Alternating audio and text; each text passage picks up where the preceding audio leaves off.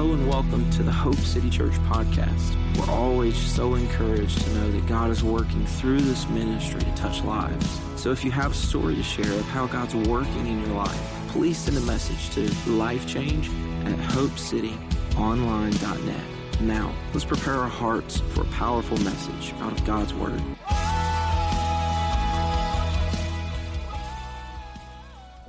In a series that um, I'm really excited about. It's a series that we're calling Selfie Mode. And what we're doing throughout the course of this series is learning how to let go of who it is that we pretend to be in order to embrace who it is that God has called us to be. And that applies to everybody in the room because, on some level, either at your job, among your family, at church, there's always instances in our lives where we pretend to be somebody that we're not, where we fake it until we make it. There's these people that we want to be, that we desire to be somewhere down the road. But then what we do is often we try to fill in the gap with who we pretend to be until we get to that place or that point in our life. And all too often, for you and for me, what we make the mistake of doing is spending so much time creating a facade that, that other people will appreciate and approve of that we miss out on who it is that God wants us to be. Because until we're honest about who we are, until we're honest about ourselves, until we're honest about who it is that God created us to be, flaws and all, then we'll never embrace the reality of His calling in our life. As long as we're pretending, we'll never see His movement and work in our life. And so we're learning how to let go of who it is that we pretend to be to embrace who it is that God is calling us to be. And we're doing that through the lens of a guy in the very first book of the Bible, a guy named Jacob, and all of his family members that he interacts with. And so, if you've got your Bibles, I'd love for you to go ahead and turn to the book of Genesis. And we're going to be looking at another instance this morning in the life of Jacob. Genesis chapter 25. Genesis chapter 25. We're going to be picking it up in verse 24. If you don't have a Bible, the verses are going to be on the screens for you. However, and I say this every week, and I know you get super tired of hearing it, particularly those of you that are here all the time. And if you've already got a Bible, you're really tired of hearing this. But it's a big, big deal for us. We say that intimacy with God is a value for us, it's a huge, huge part of who we are. So we don't want you coming in and hearing us interpret the Word of God for you. We want you having a copy of the Word of God to study it for yourself. You were never created called to have a relationship with God through Pastor Robbie. Let me just go ahead and tell you right now if your relationship with God is built on the overflow of what God's doing in my life, you will always miss out on God's best for your life. So please stop by our resource center, pick up a Bible. They're free of charge. We'd love to give you one. We want everybody having a copy of God's Word in their hands so they can study, so they can highlight, so they can circle, so they can do all that stuff. You can also follow along on your smartphone or your tablet through YouVersion or our Hope City Church app that can be found in both app stores. But for the sake of today's service, the verses are going to be on the screen. Genesis chapter 25, we're going to kind of highlight a little bit of what we talked about last week, and then we'll walk into kind of a new conversation. Hey, can somebody in the back do me a favor? I don't care who this is. Can somebody give me some water? I drank that entire bottle of water before I came up here, and now it's just like gone. So, Genesis chapter 25, picking it up in verse 24, the scripture says this. When the time came for her to give birth, this is the mother of Esau and Jacob. When the time came for her to give birth, there were twin boys in her womb.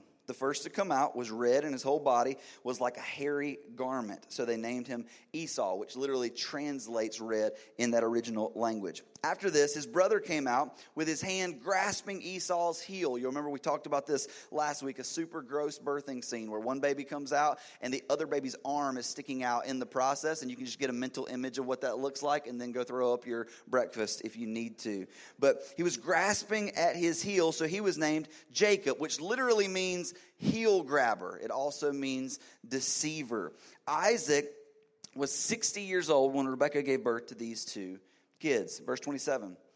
The boys grew up. It's important to note. We're going to come back to that in just a few minutes. The boys grew up. And Esau became a skillful hunter, a man of the open country. He was a man's man. He could skin a buck and run a trot line, that whole deal while Jacob was content to stay at home among the tents. That's a fancy way of saying that Jacob was a mama's boy. Dude, you are awesome. Do you know the Bible says in the book of Revelation that there are going to be special treasures in heaven for you for getting me this water this morning? Rob, I love you so much. Give it up for Rob. He's a great dude.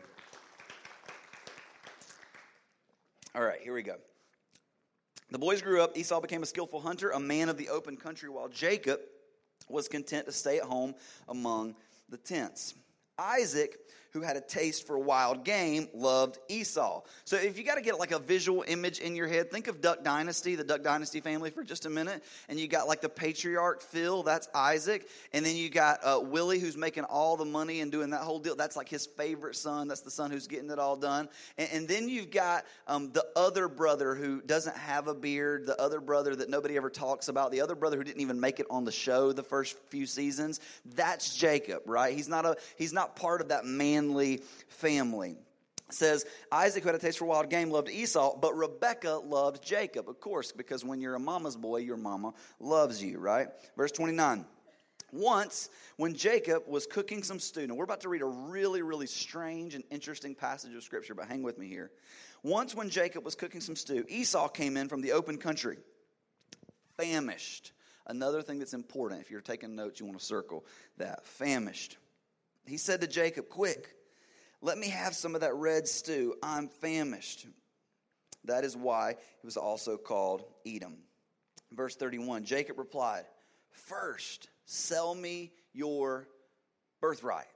If you'll remember, Remember what we talked about last week was the fact that Jacob was a deceiver. Jacob was a trickster. Jacob was always trying to make a name for himself. Jacob was always trying to get ahead. He had this me first mentality. And so he was always trying to advance his cause, always trying to advance his kingdom in the story. And so he's looking at Esau. He's saying, Esau, man, Esau's hungry. Esau's desperate. Esau's famished. Now's an opportunity for me to take something from Esau. Now, you would think it would be a really, really stupid transaction, but you've got to remember that Esau doesn't really necessarily buy into to who he is nearly as much as what he does. He finds approval from his father, not by who he is, not because he was firstborn, but because he goes out and hunts. He goes out and kills things. He goes out and does things. And so this idea was something that probably appealed to, uh, to Esau. And the reason is because he probably didn't take his birthright very seriously, at least, at least at this moment in his life. Jacob replied, First, sell me your birthright.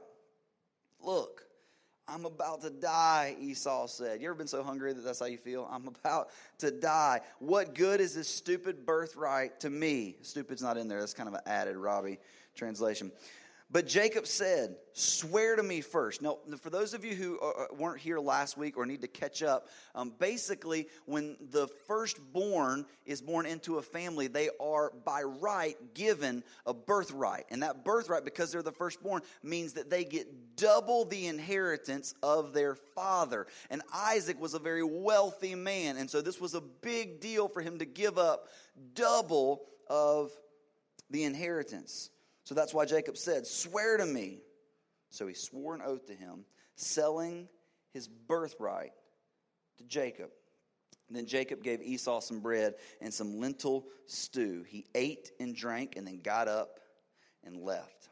So Esau despised or didn't care about or really was indifferent to his birthright. Now, upon reading this story, it seems like a fabricated story. It seems like a made up, made up story because it doesn't sound legitimate. This sounds like the worst negotiation in human history. You're trading double your inheritance from your rich father for a bowl of beans, some lentil soup. It wasn't even like good soup. It wasn't even like Outback clam chowder or some Campbell's thick and chunky. This was like this was just bean soup, and it was made by your brother. And it's like like why in the world would you ever make this deal? And, and so when we read this at the first kind of glance at it, it's like this doesn't make any sense at all. Let me give you a great example. Anybody drive a motorcycle in here? Anybody have a, have a motorcycle? And keep keep no no keep keep them up. You can be proud of that. Some of you put your hands up like real quick, like you don't want the moms in here to judge you. Um, keep, keep your hands up. All right. Um, what kind of motorcycle you got, Chris? A Honda something. You're not the guy I'm looking for. Gene, Gene, what kind of motorcycle you got? Ooh, nice. What? Anybody else got a motorcycle in here? Anybody? Back there in the back, what you got? A Harley. There we go. Is it a nice Harley? Yeah. you trying to be humble, sitting on the back row. It's pretty nice. What that means is my, my ride is nicer than any of the rest of y'all in here, right? So, so, so, so here's the deal. Uh, I, I, He's like, don't you put words in my mouth. No, no, no. Here, here's the deal. I, uh, I've got here a Hope City Church ink pen, and uh, these are super nice. Uh, they have our custom logo on it in die cast white ink. I don't know what die cast means, but it sounded really good. Um, it's three quarters full. It's only been used a couple of times. and I would love to trade you this Hope City pen for your Harley Davidson motorcycle. Does that work? Is that cool? Can we do that? Anything for me, right?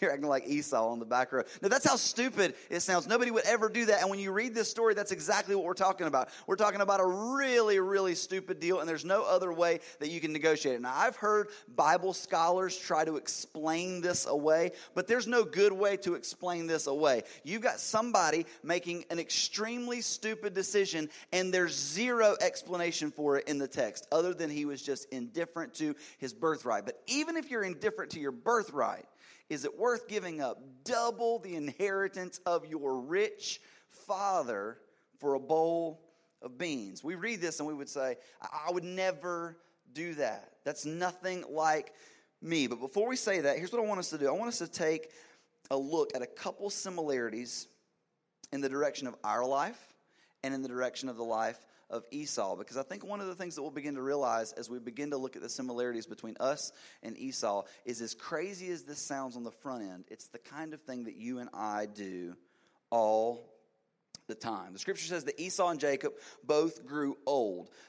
They, they both grew up and they both became adults. But the problem is when you read these subsequent chapters in, in Genesis, you see that they never really matured. They were always acting like five year olds. One was always trying to one up the other, one was always trying to impress a parent more than the other, one was always trying to get ahead. They acted like five year olds over and over and over again. And some of you have people like that in your life that relationally they act like five year olds. Some of you got friends on Facebook right now that whenever things don't go their way, they act like a five year old. They get on social media and they whine about it. And you're like, how old are these people, right? And they've grown up, but they haven't matured in their life. And I think all of us know those kinds of people that act like five year olds. So it wasn't just Jacob, it was also his brother Esau. And I think I figured out why Esau made this mistake. And it has to do not with his age, but with his maturity level. The scripture says that he was a skilled hunter. But then he went and did something stupid like giving up his birthright. I mean, this guy could go out and kill an animal with his bare hands, but he would be so foolish as to give up double the inheritance of his father. Here's what that means that means he grew in what he did, but he never grew in who he was. He grew in what he did, but he never grew in who he was. Many of us make that exact same mistake. We find our identity in what we do. The problem is, God doesn't know us by what we do, He knows us by who we are. The scripture says that He knew us when we were knitted together in our mother's womb, that He knows every hair on our head. He doesn't know us by what we accomplish, He doesn't know us by how good we are at our job. He knows us by who we are. He doesn't know us by the skills that we've developed to try to pretend to everybody else that we're somebody that we're not. He knows us inside and out. He knows those intimate, deep thoughts that nobody else knows about and you wouldn't want anybody else to know about. God doesn't know you based on what you do, God knows you based on who you are. And like many of us, here's what Esau did he forfeited everything he had because while he grew in his skill, he never grew in his character. He grew in his skill, but he never grew in his character. I just got through watching an amazing documentary. A majority of the guys in the room have probably seen it. It's the uh, it's the Thirty for Thirty presents Made in America. O.J. Simpson. Anybody seen that documentary? Okay, a few of you. Okay, let me just tell you, if you haven't had the chance to watch this documentary, it's unbelievable. Now it's probably more unbelievable to me because when that actually happened, I was nine, and so so I don't remember very much of what actually happened. So I was hearing all this information for the very first time. Some of you that are all like 40 plus in the room, like you remember this like it was yesterday. You remember all the details. You remember turning on the TV and seeing the white Bronco and thinking, what in the heck is going on? But see, I didn't know all the details to this story. And so I'm watching it like riveted um, for the very first time watching this documentary. And here's one of the things I came to realize OJ was a national treasure. See, my generation only knows OJ as a. Uh, murderer, right? Um, but but but but for, before 1994, OJ was a national treasure. Everybody loved OJ. Everybody wanted to be like OJ. Everybody was proud of OJ. Everybody wanted to have OJ at their house. Everybody wanted to have OJ at their events. And here's why: because he worked really hard at his skill in football, and he worked really hard at impressing people and having great PR with people. He worked really really hard at what he did. But it became evident as I watched the documentary that he never spent much time working on who he was. And because he didn't work on who he was, eventually his character busted through the facade of who he pretended to be. And when that character busts through, all of a sudden people begin to realize that you're not everything you said that you were. Esau forfeited everything he had because he focused on growing the wrong things. Now, are we starting to relate to Esau a little bit more? Because many of us spend literally all of our free time working on skills to get better at what we do to impress those around us that we don't even like. And we completely neglect the character of who we are and who it is that God created us to be. In other words, Esau got really good at killing his dinner, but he never got good at controlling his appetite. And because he never got good at controlling his appetite, eventually he caved. And many of us have had experiences in our life where we cave and we make a stupid decision, but it's because we got really good at the things that ultimately don't matter. The second similarity I want you to notice is it says that he came in and he made this decision when he was famished and wanted some food, and he says he wanted it quickly. All too often in your life and in my life, we make decisions about relationships or about our future or about our job or about our finances, and we make those decisions when we're famished. And I'm not just talking about physically famished. I'm talking about we make decisions when we're emotionally famished. We make decisions when we're financially famished. We make decisions when we're spiritually famished. And when we do, it causes us to do things that we wouldn't normally do. Let me give you a great example of this. My wife is the perfect example of exactly what this is talking about. My wife, when she gets hungry, she gets hangry. I, I won't even notice. Now, I know this is hard to believe when you look at this, but legitimately, if I'm busy and I've got a lot going on, I can go an entire day, even halfway through the next day, and not even recognize the fact that I haven't eaten. My wife, when she hasn't eaten, after like two hours, it is on. You better stay away from her. It is like that time of the month, except times 10. She gets super, super hangry. And she, she's cool with this. This is a reality of our life. Like it's the, it's the kind of deal where if she doesn't eat breakfast on Sunday morning, when I jump in the car with her on Sunday afternoon after church, we have just encountered the presence of Jesus. And it does not not matter. She says, Where do you want to go to lunch? And I'm like, I don't know, wherever you want to go. And she's like, I wouldn't have asked you if I knew where I wanted to go to lunch. You stupid man. Tell me where we're going to eat. Right? And I'm like, Who is this demon possessed woman that has taken control of my wife? Right? because we say and we do things and we act on things when we're famished, when we're hungry, that aren't normal to us. And that's exactly what happened here. He was starving. Remember, he said, I feel like I'm going to die. What good do, does it do to have a birthright? And like Snickers says, when we're hungry, we're not us. And we see Esau making a decision based on his current circumstances rather than his true identity. I'm convinced that one of the ways we can combat this in our life a really, really intentional way that we can combat this in our life is to constantly be feeding ourselves on what tells us who we really are rather than feeding ourselves on our circumstances, rather than feeding ourselves on current reality. How much time do you lay up awake at night thinking about your current circumstances? And how much time do you lay awake at night studying the Word of God, which tells you who you are and who you are created to be? See the difference? All too often, we're spiritually famished. And because we're spiritually famished, we latch on and eat things that are given to us in this world that were never meant to fill our souls. And then when it comes time to make decisions, we make quick and rash decisions that aren't anything like the decisions we should have been making, but we do it. Why? Because we're starving for something that we don't have. Finally, and this is probably the most important um, similarity between us and Esau. I want you to notice that as stupid as this exchange looked, it looks. We do this every day. If you're taking notes, I want you to write this down. This is very, very important.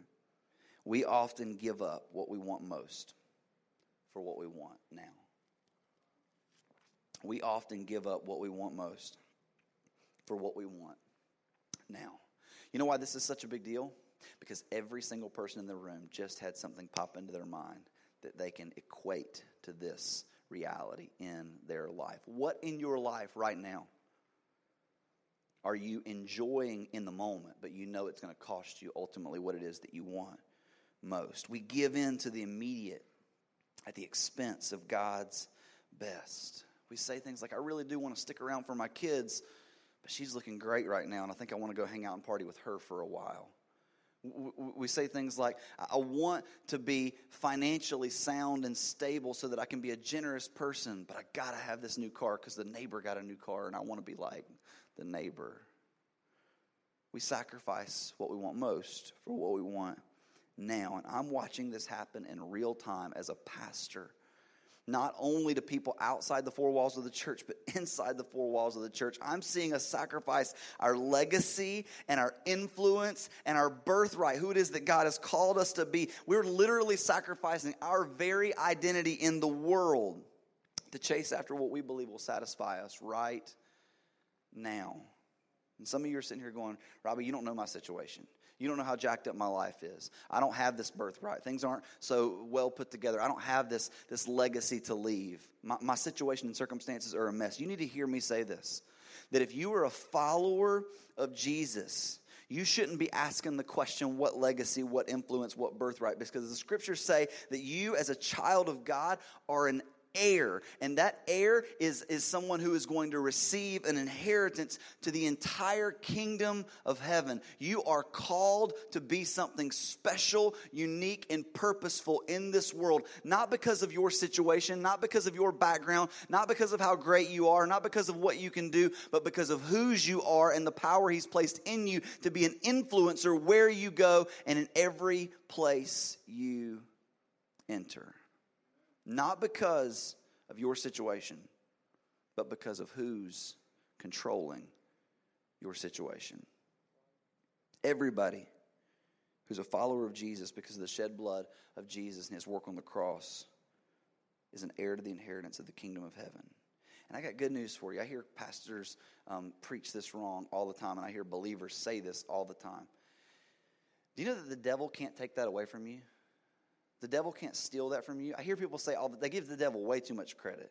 The enemy's robbing me of this. The enemy's robbing me of that. The enemy's taking this away in my life. Don't give the enemy that much credit. That's saying that the enemy has the power to take out of you what God placed in you. And nobody can take out of you what God placed in you. The devil can't take your birthright, but, and watch this, this is super important. He does have the ability to deceive you into trading it. Just like Esau, he has the capacity and the ability to deceive you into giving up what God has placed in you. And I'm watching this happen on a daily basis. And it's not hard to watch. All you got to have is a social media account.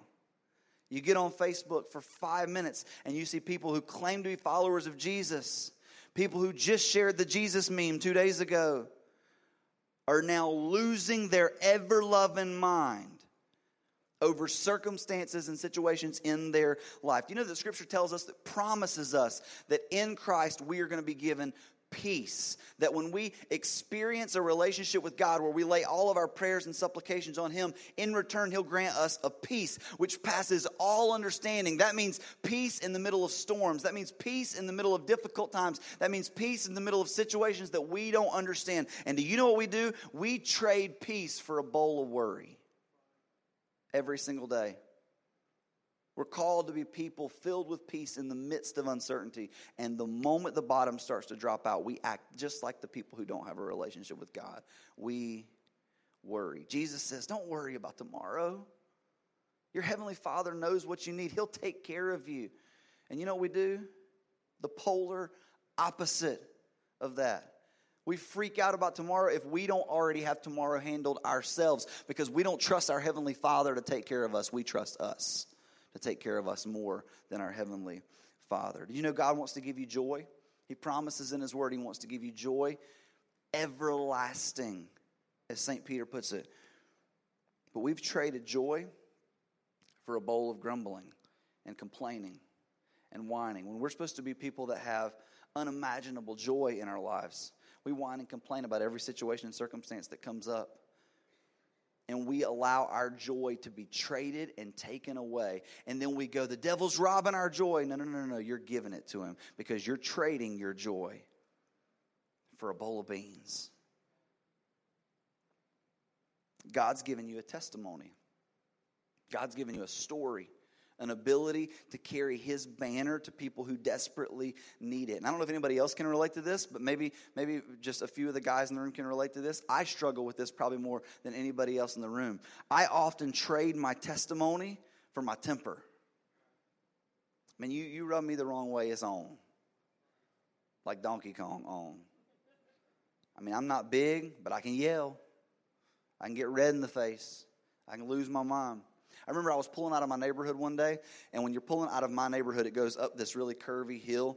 Um, Mike, you know what I'm talking about, up to Idlewild Road. And as you're going up this curvy hill, there's no houses. And so people make the assumption because there are no houses that you can go as fast as you want because there's no kids, there's no houses around. The problem is, is that people run on this road, people ride bikes on this road, kids ride bikes on this road, people push strollers on this road. And so as somebody who lives in my neighborhood, I get super ticked off when people like go unbelievably fast on this curvy road, particularly if they were to go around one of these curves and lose control of their car and maybe hit one of my kids. I kind of lose my ever loving mind, right? So I'm waiting to pull out of my neighborhood to turn onto this curvy road road, and, uh, and somebody flies by me doing like 45 miles an hour in my neighborhood, and they're only gaining speed and getting faster. And I remember absolutely losing it. It was as if somebody had just slapped one of my children without my permission. You got my permission, you can slap my kids all you want.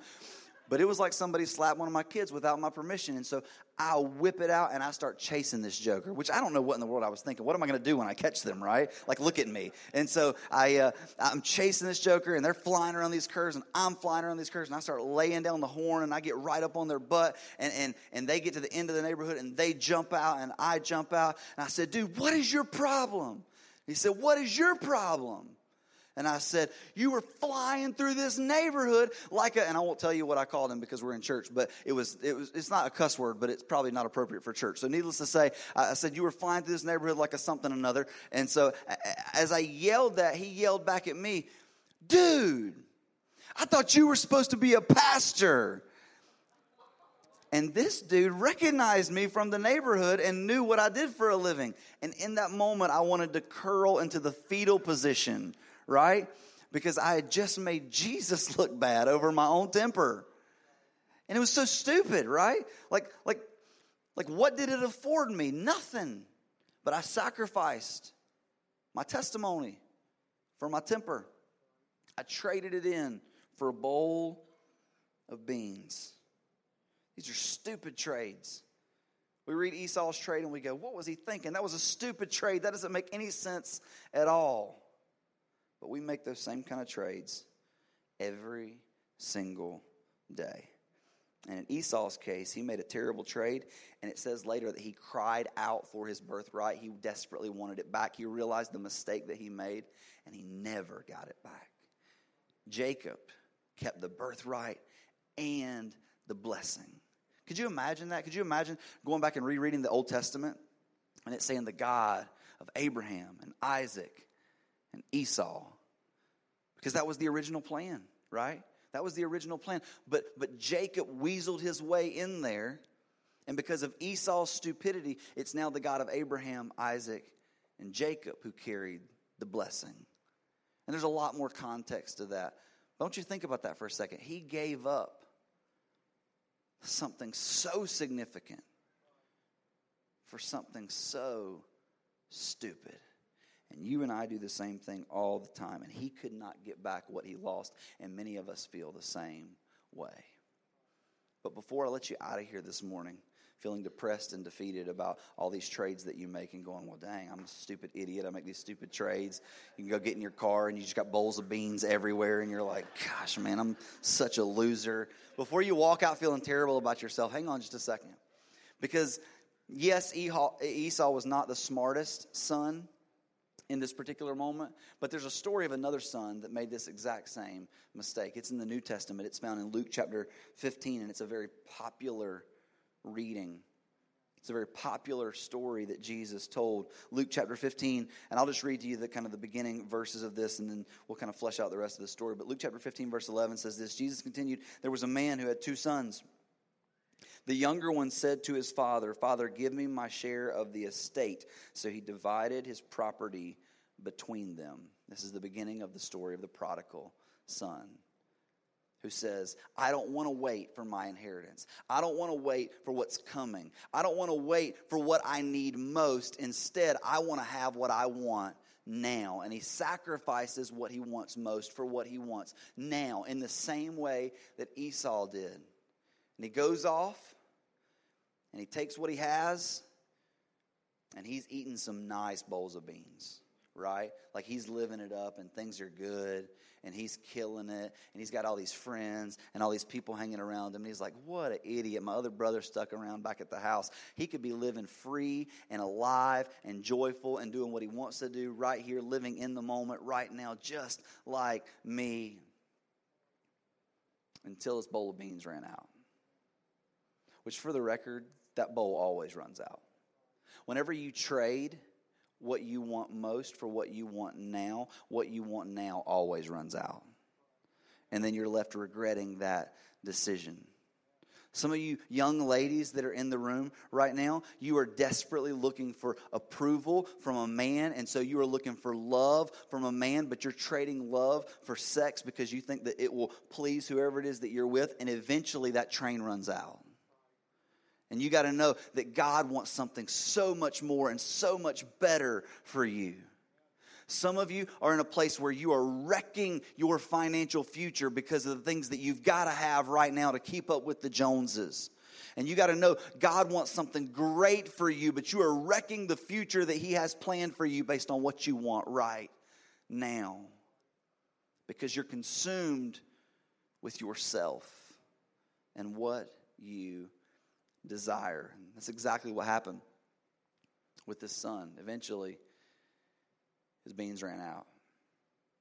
So he comes home, he's walking up the road, and he's thinking, man, maybe I can just, maybe I can just I can get on as one of the servants at my father's house. Maybe, maybe I can just kind of go back there and at least eat good like the servants eat. I know I'll, I'll never be able to have that birthright again. I'll never be able to have that sonship again like I had, but maybe I can go back as a servant. So he's walking down the road and his father sees him way off in the distance. And unlike with Esau, where he never got back, what it is that he traded. We see a father in the New Testament that is running down this dusty road, that wraps up his son in his arms with tears streaming down his face because he loves his son. He missed his son. He looks at his son and he says, We, you, we thought you were dead, but you're alive. You were lost and now you're found. We got to throw a party. Hey, guys, here's what I want you to do I want you to kill Bessie. I want you to kill that grass fed calf. I want you to do whatever you got to do to make it the best you could ever make it, son. You can have whatever cut of meat you want tonight because because we are celebrating tonight. And I hate these stupid clothes that you're wearing. These are dirty, d- dusty, nasty,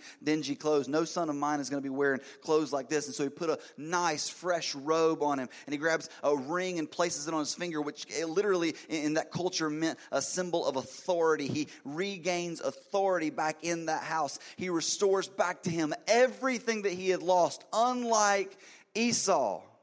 And as I'm reading the two stories parallel, and I'm reading about this lost son in the New Testament and this stupid son in the Old Testament. I'm trying to figure out what the difference is. What's the difference? What's the difference? What's the difference? And I realize there's a huge difference. And that difference is a third son. A third son.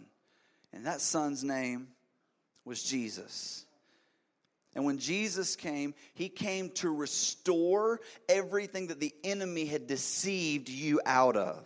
He came to, to give you back what it was that the enemy took from you. He came to help you get back to the place that you had always wanted to be. And some of you right now, you're at a position and a point in your life where you have traded so much, you're thinking, there's no way I'll ever get it back. You've traded so much that you're thinking, there's no way I'll ever have a future. You've traded so much that you're thinking, there's no way that God will ever be able to redeem this. But I want to read to you one last passage of scripture. It's Romans chapter 8, verse 29. The scripture says this.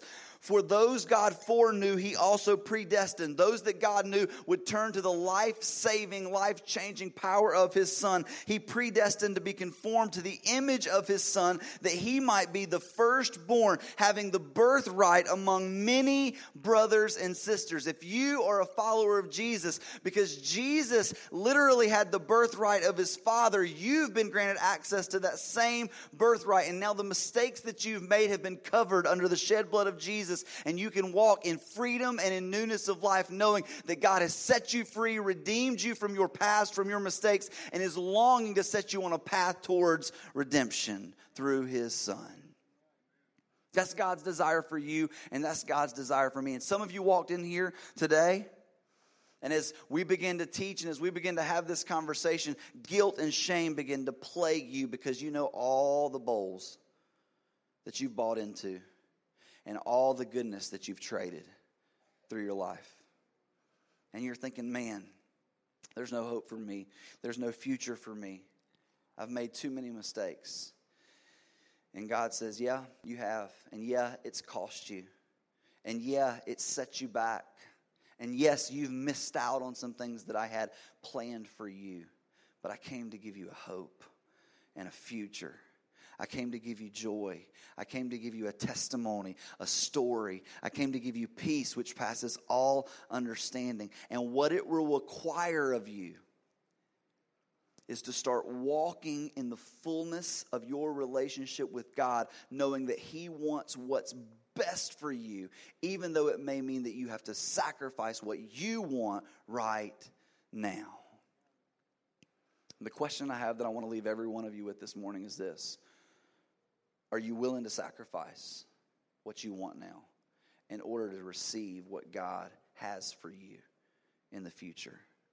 Are you willing to walk away from some of the decisions that you've made right now in order to experience God's best for you? Because you don't have to do it alone.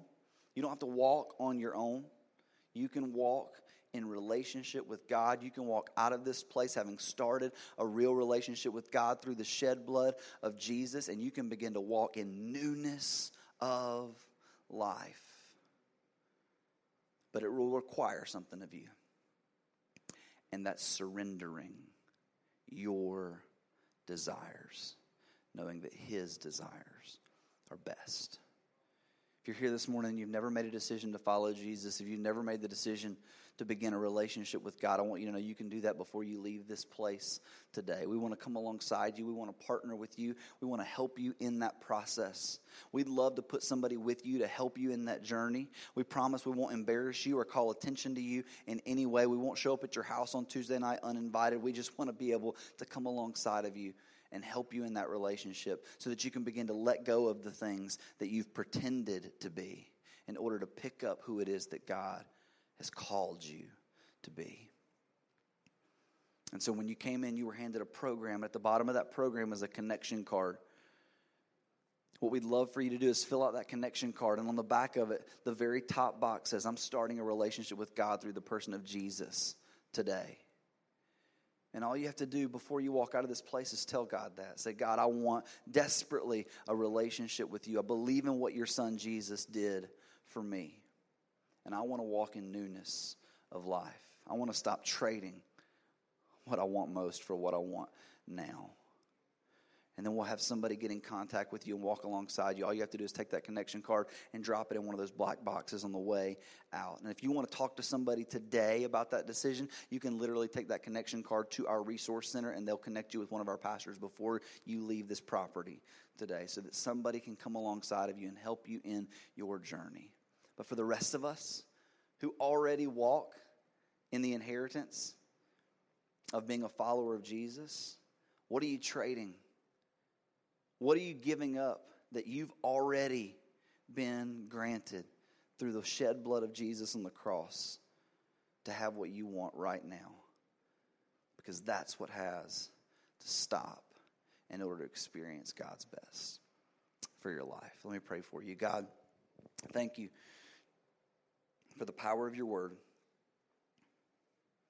for the character of your heart. Thank you that you want to teach us to draw us closer to yourself, to stop giving up what you so desperately want us to have. But God, thank you that when we have, you come behind us and give us grace to walk differently in the future. May that be the reality of our hearts as we leave this place today. It's in Jesus' name that we pray. Amen.